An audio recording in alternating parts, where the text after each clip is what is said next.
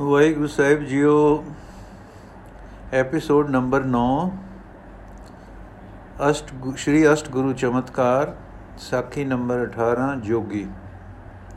ਸ਼ਿਵਰਾਤਰੀ ਫੱਗਣ ਵਦੀ 14 ਨੂੰ ਹੋਇਆ ਕਰਦੀ ਹੈ। ਇਸ ਦਿਨ ਇੱਕ ਬ੍ਰਤ ਹੁੰਦਾ ਹੈ, ਜੋ ਸਰਵ ਸਧਾਰਨ ਲੋਕ ਵੀ ਕਰਦੇ ਹਨ, ਪਰ ਸ਼ਿਵ ਉਪਾਸਕ ਤੇ ਖਾਸ ਕਰਕੇ ਸਿੱਧ ਜੋਗੀ ਬੜੇ ਔਖੇ ਤਰੀਕੇ ਤੇ ਵਿਧੀਆਂ ਨਾਲ ਇਹ ਬ੍ਰਤ ਨਿਭਾਉਂਦੇ ਹਨ। ਕੁਝ ਚੋਟੀ ਦੇ ਵੱਡੇ ਜੋਗੀ ਇਹ ਬ੍ਰਤ ਰੱਖ ਕੇ ਫਿਰ ਉਪਾਰ ਕੇ ਸਨੇ ਸਨੇ ਟੁਰਦੇ ਪਿੰਡਾਂ ਵਿੱਚ ਹੀ ਹੁੰਦੇ ਖਡੂਰ ਆ ਪਹੁੰਚੇ।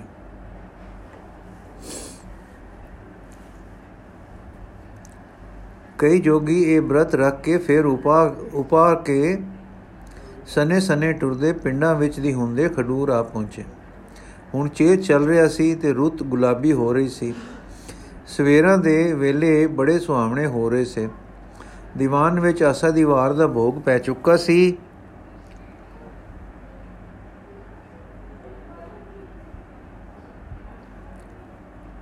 ਪਰ ਸ੍ਰੀ ਗੁਰੂ ਜੀ ਅਜੇ ਬੈਠੇ ਸਨ ਤੇ ਬਾਹਰੋਂ ਆਏ ਕੁਝ ਸਿੱਖ ਦਰਸ਼ਨ ਮੇਲੇ ਕਰਕੇ ਅਸੀਸਾਂ ਲੈ ਚੁੱਕੇ ਸੇ।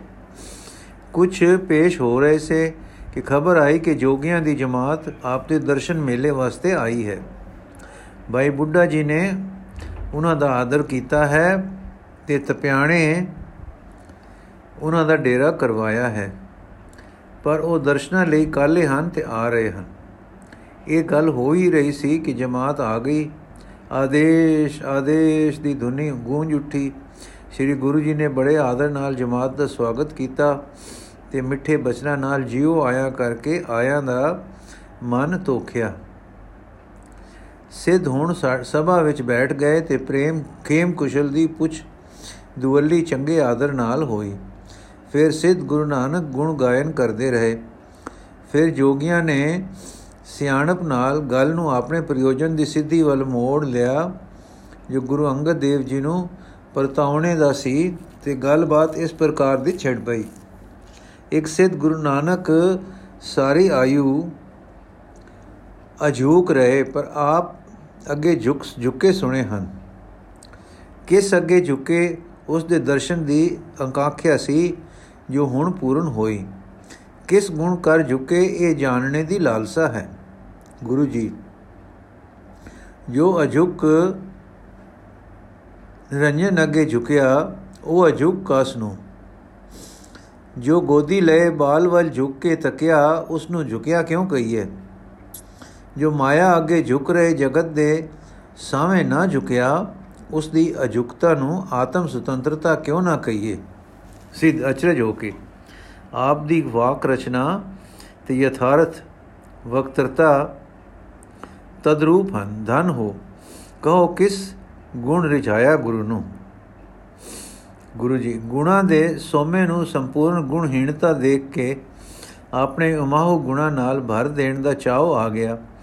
ਜਿਵੇਂ ਉਮਾਹੂ ਵੇਗ ਵਗ ਰਹੀ ਆੜ ਭਰ ਦਿੰਦੀ ਹੈ ਟੁੱਟੀ ਵਾਟ, ਵਟ ਵਾਲੇ ਖੇਤ ਨੂੰ। ਸ਼ਿਵ, ਵਾਹ ਵਾਹ, ਪ੍ਰਸੰਨ ਕਰ ਦਿੱਤਾ ਨੇ। ਧਨ ਹੋ, ਚਿਤ ਉਛਲਦਾ ਹੈ ਕਿ ਆਪ ਨੂੰ ਯੋਗ ਵਿਭੂਤੀਆਂ ਨਾਲ ਭਰ ਦਈਏ। ਗੁਰੂ ਜੀ, ਅਨੁਗ੍ਰਹਿ ਹੈ ਰੀਜੇ ਹੋ ਤਾਂ ਪੁੱਛ ਕੇ ਦਾਤ ਕਰਨੀ। ਜੋ ਮੰਗਾ ਸੋ ਦੇਣਾ, ਸੇ ਦੱਸੋ ਕਿਹੜੀ ਸ਼ੈ ਵਿਸ਼ੇਸ਼ ਪਸੰਦ ਹੈ?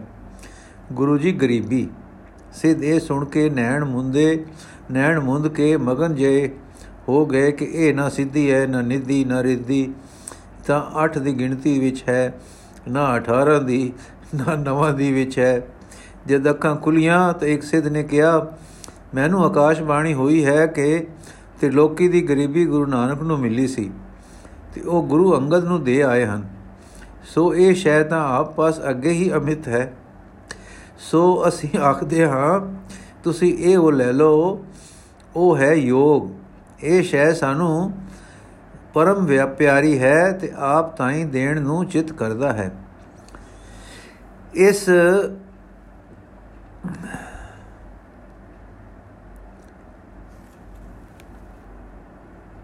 ਇਸ ਤਪਨਾ ਨਿਰਮਲਤਾ ਨਹੀਂ, ਨਿਰਮਲਤਾ ਧਨ ਸਿੱਧੀ ਨਹੀਂ। ਸਿੱਧੀ ਬਿਨ ਇਹ ਤਪਨਾ ਨਿਰਮਲਤਾ ਨਹੀਂ, ਨਿਰਮਲਤਾ ਬਿਨ ਸਿੱਧੀ ਨਹੀਂ।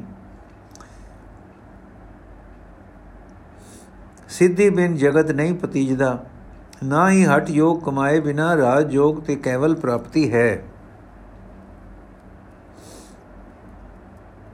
ਗੁਰੂ ਜੀ ਸਜਣੋ ਯੋਗ ਇੱਕ ਪ੍ਰਾਪਤ ਹੈ ਜੋ ਪ੍ਰਾਪਤ ਹੈ ਗੁਰੂ ਨਾਨਕ ਦੀ ਮਿਹਰ ਦਾ ਸਦਕਾ।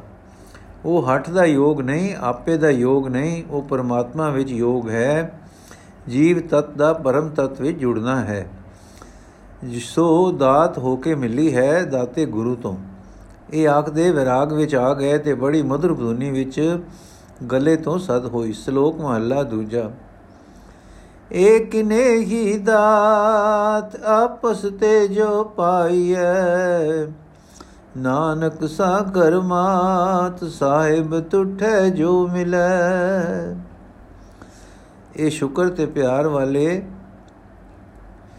ਛਕ, ਫਖਰ, ਛਕ ਵਿਆ ਪਿਆਰ ਵਾਲੇ ਛਖਰ ਨਾਲ ਭਰੀ,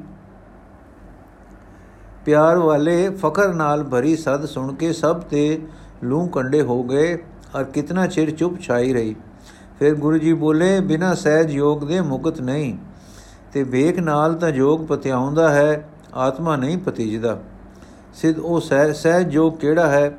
ਫਿਰ ਗੁਰੂ ਜੀ ਬੋਲੇ, ਗੁਰੂ ਨਾਨਕ ਦੇਵ ਜੀ ਨੇ ਇੱਕ ਵਾਰ ਆਪ ਦੇ ਇੱਕ ਭਰਥਰ ਨਾਮੇ ਜੋਗੀ ਪ੍ਰਤੀ ਆਖਿਆ ਸੀ, ਬਾਬਾ, ਜੁਗਤਾ ਜਿਉ, ਜੁਗੈ ਜੁਗ ਜੋਗੀ, ਪਰਮ ਤੰਤ ਮੈਂ ਜੋਗੰ ਹਾਂ, ਇਉਂ ਫਰਮਾਇਆ ਸੀ, ਸਤਗੁਰ ਅਰਸ਼ਾਂ ਕੁਰਸਾਂ ਦੇ ਮਾਲਕ ਨੇ।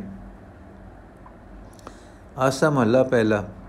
ਗੁਰ ਕਾ ਸ਼ਬਦ ਮਨੈ ਮੈਂ ਮੁਦਰਾ, ਖਿੰਥਾ ਖਿਮਾਰ ਹੰਡਾਵੋ ਜੋ ਕਿਛ ਕਹੈ ਭਲਾ ਕਰ ਮਾਨੋ, ਸਹਿਜ ਜੋਗ ਨਿਧ ਪਾਵੋ। ਬਾਬਾ ਜੁਗਤਾ ਜਿਉ ਜੁਗੈ ਜੁਗ ਜੋਗੀ, ਪਰਮ ਤੰਤ ਮੈਂ ਜੋਗੰ ਅੰਮ੍ਰਿਤ ਨਾਮ ਨਿਰੰਜਨ ਪਾਇਆ, ਗਿਆਨ ਕਾਇਆ, ਰਸ ਭੋਗੰ ਰਹਾਉ ਸਿਵ ਨਗਰੀ ਮੈਂ ਆਸਣ ਬੈਸੋ, ਕਲਪ ਤਿਆਗੀ ਬਾਧੰ।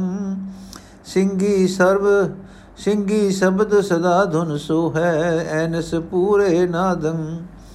ਪਤ ਵਿਚਾਰ ਗਿਆਨ ਮਤ ਡੰਡਾ ਵਰਤਮਾਨ ਬਿਭੂਤੰ ਹਰ ਕੀ ਰਤ ਰਹਿ ਰਾਸ ਖਮਾਰੀ, ਗੁਰਮੁਖ ਪੰਥ ਅਤੀਤੰ। ਸਗਲੀ ਜੋਤ ਹਮਾਰੀ ਸਮਿਆ ਨਾਨਾ ਵਰਨ ਨੇਕੰ ਕੋ ਨਾਨਕ ਸੁਣ ਭਰਤਰ ਜੋਗੀ ਪਾਰ ਬ੍ਰਹਮ ਲਿਵੇਕੰ। ਸੋ ਗੁਰੂ ਬਖਸ਼ੇ, ਜੋਗ ਦਾ ਸਰੂਪ ਇਹ ਹੈ। ਫਿਰ ਗੁਰੂ ਬਾਬੇ ਜੀ ਨੇ ਇੱਕ ਵੇਰ ਲੱਛਣ ਆਖੇ ਸਨ ਕਿ ਐਸਾ ਜੋਗੀ ਸਮਦ੍ਰਿਸ਼ਟਾ ਹੋਵੇਗਾ, ਉਸ ਵਿੱਚ ਰਾਗ ਦੁਐਕ ਨਹੀਂ ਰਹੇਗਾ। ਜਿਸ ਵਿਖੇ ਰਾਗ ਦੁਐਕ ਨਹੀਂ, ਉਹ ਸਭ ਦਾ ਭਲਾ ਮੰਗੇਗਾ।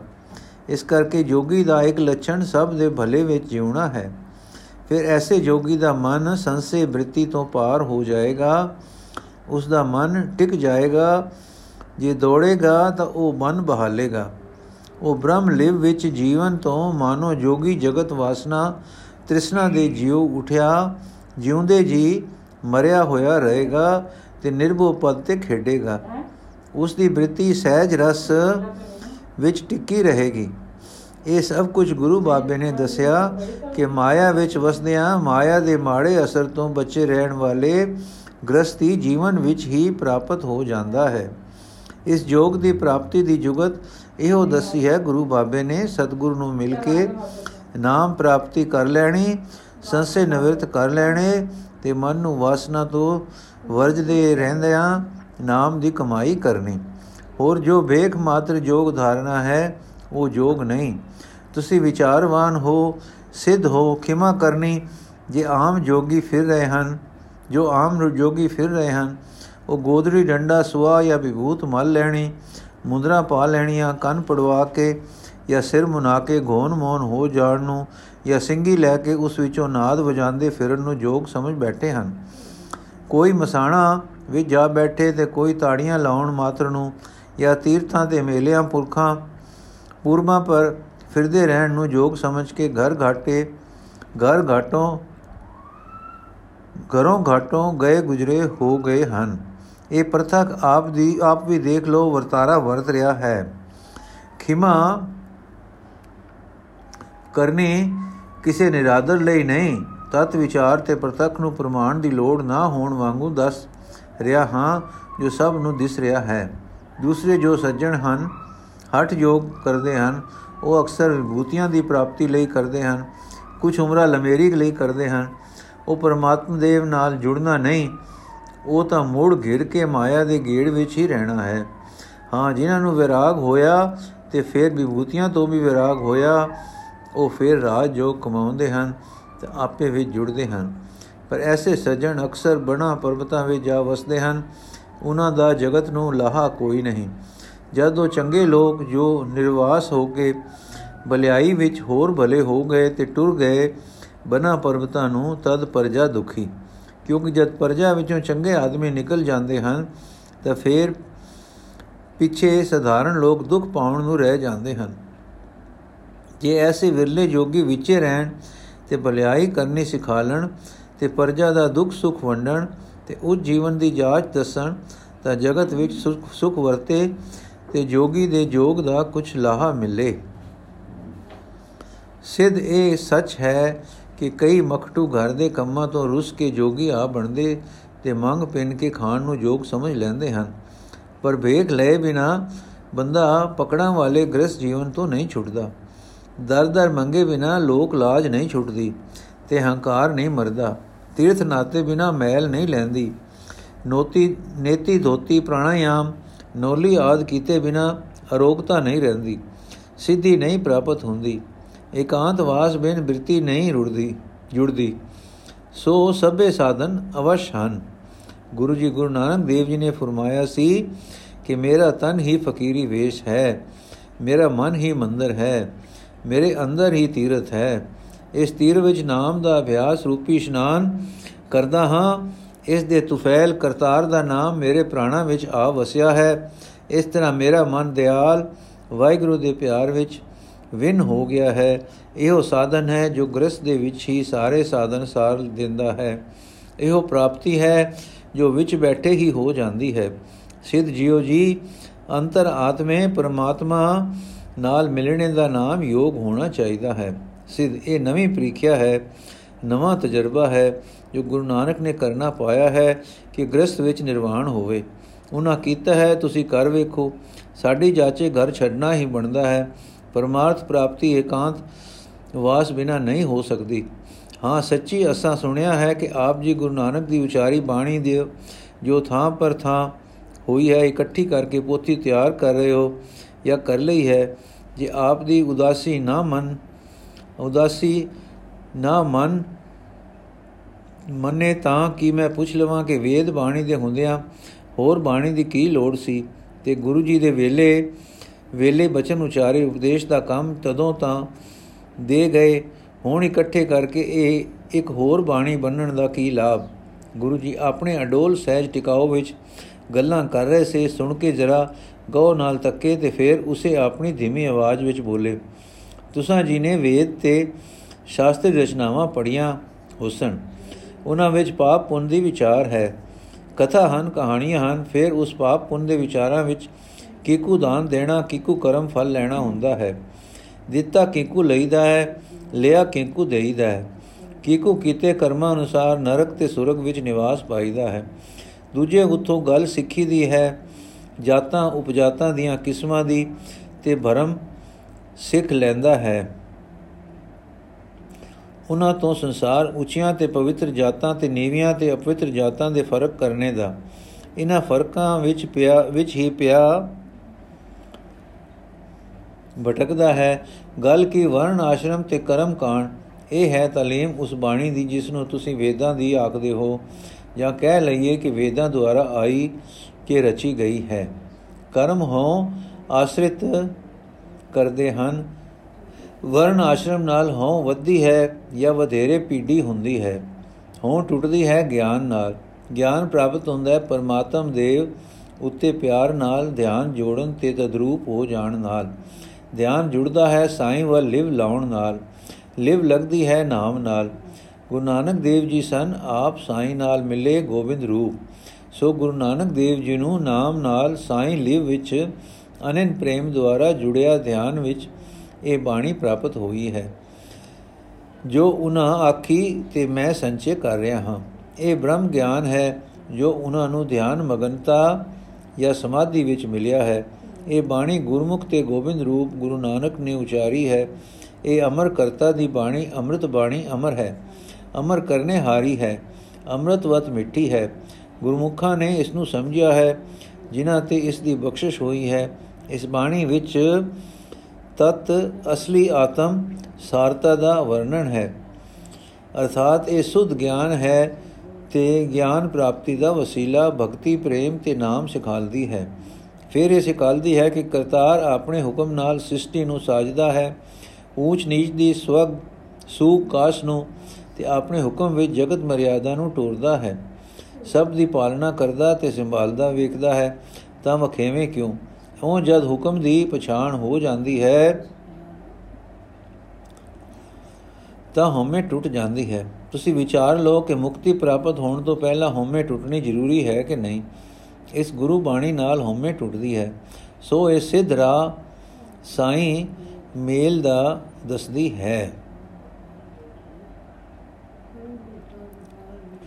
ਸੋ ਇਹ ਸਿੱਧ ਰਾ ਸਾਈ ਮੇਲ ਦਾ ਦਸਦੀ ਹੈ। ਇਸੇ ਕਰਕੇ ਉਚਾਰੀ ਗਈ ਸੀ ਤੇ ਇਸੇ ਕਰਕੇ ਹੁਣ ਦੇ ਤੇ ਆਉਣ ਵਾਲੇ ਜਗਤ ਦੇ ਉਧਾਰ ਲਈ ਤੇ ਸੁਖੈਨ ਉਧਾਰ ਲਈ ਇਸ ਬਾਣੀ ਨੂੰ ਇਕੱਠਾ ਕਰਨਾ ਜ਼ਰੂਰੀ ਹੈ। ਪ੍ਰਜਾ ਨੂੰ, ਜਨਤਾ ਨੂੰ, ਅਗਿਆਨ ਤੋਂ ਇਸ ਨੇ ਚੁੱਕ ਕੇ ਗਿਆਨਮਈ ਤੇ ਸੁਖੀ ਕਰ ਦੇਣਾ ਹੈ। ਸਿੱਧ ਜੀਓ, ਦੇਖੋ ਸ੍ਰੀ ਗੁਰੂ ਨਾਨਕ ਦੇਵ ਜੀ ਨੇ ਆਪ ਫਰਮਾਇਆ ਸੀ, ਬੇਦ ਪੁਕਾਰੇ ਪੁਨ ਪਾਪ ਸੁਰ ਨਰਕ ਕਾ ਬਿਓ ਜੋ ਬੀਜੈ ਸੋ ਉਗਵੇ, ਖਾਂਦਾ ਜਾਣੇ ਜਿਉ। ਸਿੱਧ ਕਾਲਾ ਹੋ ਕੇ ਵੇਦ ਦੀਆਂ ਉਪਨਿਸ਼ਦਾਂ ਗਿਆਨ ਪ੍ਰਤੀਪਾਦਨ ਕਰਦੀਆਂ ਹਨ। ਗੁਰੂ ਜੀ ਗੁਰੂ ਬਾਬੇ ਨੇ ਇਸ ਸ਼ਲੋਕ ਦੀਆਂ ਬਾਕੀ 17 ਵੀ ਸ਼ਰਵਣ ਕਰ ਲਓ ਜਿਓ। ਸ੍ਰੀ ਗੁਰੂ ਜੀ ਫਰਮਾਉਂਦੇ ਹਨ, ਗਿਆਨ ਸਲਾਹੇ ਵੱਡਾ ਕਰ, ਸੱਚੋ ਸੱਚਾ ਨਾਉ। ਸਚ ਬੀਜੈ, ਸਚ ਉਗਵੈ, ਦਰਗਹਿ ਪਾਈਏ ਥਾਉ। ਵੇਦ ਵਪਾਰੀ ਗਿਆਨ ਰਾਸ, ਕਰਮੀ ਪੱਲੇ ਹੋਏ। ਨਾਨਕ ਰਾਸੀ ਬਾਰਾ ਲਦ ਨ ਚਲਿਆ ਕੋਏ। ਸਿੱਧ ਕੀ ਤਾਤਪਰਜ ਹੈ? ਗੁਰੂ ਜੀ, ਵੇਦ ਤਾਂ ਸੁਰਗ ਦੀ ਪ੍ਰਾਪਤੀ ਤੇ ਨਰਕ ਤੋਂ ਬਚਣ ਦੇ ਰਸਤੇ ਦੱਸਦਾ ਹੈ ਤੇ ਦੋਹਾਂ ਦਾ ਕਾਰਨ ਪੁੰਨ ਤੇ ਪਾਪ ਦੱਸਦਾ ਹੈ। ਜੋ ਜੈਸਾ ਬੀਜੇਗਾ, ਉਹ ਕੁਝ ਉਗੇਗਾ ਤੇ ਉਸ ਦਾ ਫਲ ਬੀਜਣ ਵਾਲਾ ਜੀਵ ਅਵਸ਼ਮੇਵ ਖਾਵੇਗਾ। ਵੇਦ ਕਰਮ ਮਾਰਗ ਦੀ ਮਤ ਦਿੰਦਾ ਹੈ, ਪਰੰਤੂ ਗਿਆਨ ਇਹ ਗੱਲ ਦੱਸਦਾ ਹੈ ਕਿ ਸੱਚੇ ਪਰਮੇਸ਼ਰ ਨੂੰ ਵੱਡਾ ਕਰਕੇ ਬਾ ਬਹੁਤ ਹੀ ਵੱਡਾ ਜਾਣ ਕੇ ਉਸ ਦੀ ਸਿਫਤ ਸਲਾਹ ਕਰੋ ਤੇ ਉਸ ਸੱਚੇ ਦਾ ਨਾਮ ਜੋ ਸੱਚਾ ਹੈ ਉਸ ਨੂੰ ਪਕੜੋ, ਭਾਵ ਸੱਚੇ ਦੇ ਨਾਮ ਦਾ ਅਭਿਆਸ ਕਰੋ, ਸੋ ਕਰਮ ਕਾਂਡ ਦੇ ਨਿਰੇ ਕਰਮ ਮਾਤਰ ਬੀਜਣ ਦੀ ਥਾਂ, ਇਹ ਸੱਚੇ ਦੀ ਨਾਮ ਦੀ ਹਰੀ ਜਸ ਦਾ ਸੱਚ ਰੂਪੀ ਬੀਜ ਬੀਜੋ। ਫਿਰ ਸੱਚ ਉਪਜੇਗਾ, ਅਰਥਾਤ ਸਤ ਸਰੂਪ ਪਰਮਾਤਮਾ ਪ੍ਰਾਪਤ ਹੋਵੇਗਾ। ਜਿਸ ਕਰਕੇ ਸੱਚੀ ਦੀ ਦਰਗਾਹ ਵਿੱਚ ਥਾਂ ਪ੍ਰਾਪਤ ਹੋਵੇਗੀ, ਉਸ ਦੇ ਸਰੂਪ ਵਿੱਚ ਨਿਵਾਸ ਮਿਲੇਗਾ। ਨਾਥ ਜੀ, ਨਿਰੇ ਵੇਦ ਵਿੱਚ ਤਾਂ ਗਿਆਨ ਨਹੀਂ ਸੀ, ਪਰ ਗਿਆਨ ਮਾਰਗ ਜੇ ਟੁਰਿਆ, ਤਾਂ ਵੇਦ ਨੇ ਆਪਣੀ ਕਰਮ ਦੀ ਸ਼ੈਲੀ ਵਿੱਚ ਉਪਨਿਸ਼ਦਾਂ ਨੂੰ ਵਿਦਾਂਤ ਦਾ ਨਾਮ ਦੇ ਕੇ ਆਪਣੇ ਨਾਲ ਜੋੜ ਕੇ ਗਿਆਨ ਦੀ ਰਾਸ ਥੀ ਪਾ ਲਈ, ਰਾਸ ਵੀ ਪਾ ਲਈ। ਸੋ ਗਿਆਨ ਹੁਣ ਵੇਦ ਨਾਲ ਵੀ ਹੋ ਗਿਆ ਨੇ। ਪਰ ਗਿਆਨ ਦੀ ਦਾਤ ਕਰਤਾਰ ਦੀ ਕਰਮ ਦੀ ਨਦਰ ਬਖਸ਼ਿਸ਼ ਨਾਲ ਕਰਤਾ ਪੂਰਖ ਤੋਂ ਸਿੱਧੀ ਮਿਲਦੀ ਹੈ। ਇਹ ਕਿਸੇ ਦੀ ਕੈਦ ਵਿੱਚ ਨਹੀਂ ਹੈ। ਉਸੇ ਸਾਈਂ ਦੀ ਨਜ਼ਰ ਕਰਮ ਨਾਲ ਤਤ ਗਿਆਨ ਦੀ ਰਾਸ ਗੁਰੂ ਨਾਨਕ ਦੇਵ ਜੀ ਨੂੰ ਸੁੱਤੇ ਸਿੱਧ ਪ੍ਰਾਪਤ ਹੋ ਹੈ। ਜਿਸ ਬਾਣੀ ਵਿੱਚ ਉਹ ਪ੍ਰਤਪਾਦਿਤ ਹੈ, ਉਹ ਅਸੀਂ ਇਕੱਤਰ ਕਰ ਰਹੇ ਹਾਂ। ਉਸ ਦਾ ਇਕੱਤਰ ਕਰਨਾ ਪਰਮ ਪ੍ਰਯੋਜਨੀय ਹੈ, ਕਿਉਂਕਿ ਇਸ ਨਾਮ ਦੀ ਰਾਸ ਤੋਂ ਬਿਨਾ ਕੋਈ ਪਰਲੋਕ ਵਿੱਚ ਨਫਾ ਕਰ, ਖਟ ਕੇ ਗਿਆ ਨਹੀਂ ਸਮਝਿਆ ਜਾ ਸਕਦਾ। ਵੱਡਾ ਸਿੰਘ ਬਾਕੀਆਂ ਵੰਨੇ ਤੱਕ ਕੇ ਬੋਲਿਆ, ਵੱਡਾ ਸਿੱਧ ਬਾਕੀਆਂ ਵੱਲੇ ਵੰਨੇ ਤੱਕ ਕੇ ਬੋਲਿਆ, ਸਤਿਆ ਕਿਆ ਨੇ? ਫਿਰ ਗੁਰੂ ਜੀ ਵੱਲ ਤੱਕ ਕੇ ਬੋਲਿਆ, ਪਰ ਸਾਡਾ ਆਪ ਦਾ ਫ਼ਰਕ ਤਿਆਗ ਤੇ ਗ੍ਰਹਿਣ ਦਾ ਹੈ। ਗੁਰੂ ਜੀ ਸਾਡਾ ਮਾਰਗ ਨਾ ਗ੍ਰਹਿਣ ਹੈ, ਨਾ ਤਿਆਗ ਹੈ, ਪਰ ਗ੍ਰਹਿਣ ਵਿੱਚ ਤਿਆਗ ਹੈ। ਗ੍ਰਸਤ ਉਦਾਸ ਮਤ ਹੈ। ਸਿੱਧ ਗੁਰੂ ਨਾਨਕ ਨੇ ਨਵਾਂ ਟੋਰ, ਨਵਾਂ ਟੋਰਿਆ ਹੈ, ਤੁਸਾਂ ਸੰਭਾਲਿਆ ਹੈ।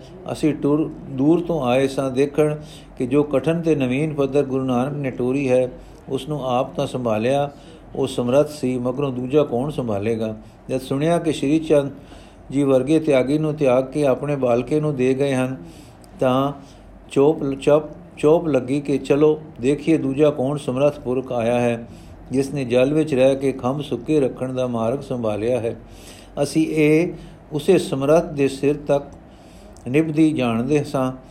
ਪਰ ਆਪ ਜੀ ਨੂੰ ਦੇਖ ਕੇ ਪ੍ਰਸੰਨ ਹੋ ਗਏ ਹਾਂ ਕਿ ਆਪ ਉਹਨਾਂ ਦਾ ਹੀ ਰੂਪ ਹੋ। ਗੁਰ ਆਪਣੇ ਸਥਾਨੀ ਆਪ ਹੀ ਮਾਨੋ ਮੁੜ ਕੇ ਆਪ ਬੈਠਾ ਹੈ। ਹੱਸ ਕੇ ਅਸੀਂ ਪ੍ਰੀਖਿਆ ਲਈ ਆਏ ਸਾਂ, ਪ੍ਰਸੰਨ ਚੱਲੇ ਹਾਂ। ਇਸ ਤਰ੍ਹਾਂ ਦੀ ਵਾਰਤਾਲਾਪ ਕਰਦੇ ਸਿੱਧ ਆਦੇਸ਼ ਆਦੇਸ਼ ਆਖਦੇ ਤੇ ਆਦ ਪੁਰਖ ਕੋ ਆਦੇਸ਼ ਸੁਣਦੇ ਵਿਦਾ ਹੋ ਗਏ। ਵਾਹਿਗੁਰੂ ਜੀ ਕਾ ਖਾਲਸਾ, ਵਾਹਿਗੁਰੂ ਜੀ ਕੀ ਫਤਿਹ। ਅਗਲੀ ਸਾਖੀ ਕੱਲ ਪੜਾਂਗੇ ਜੀ।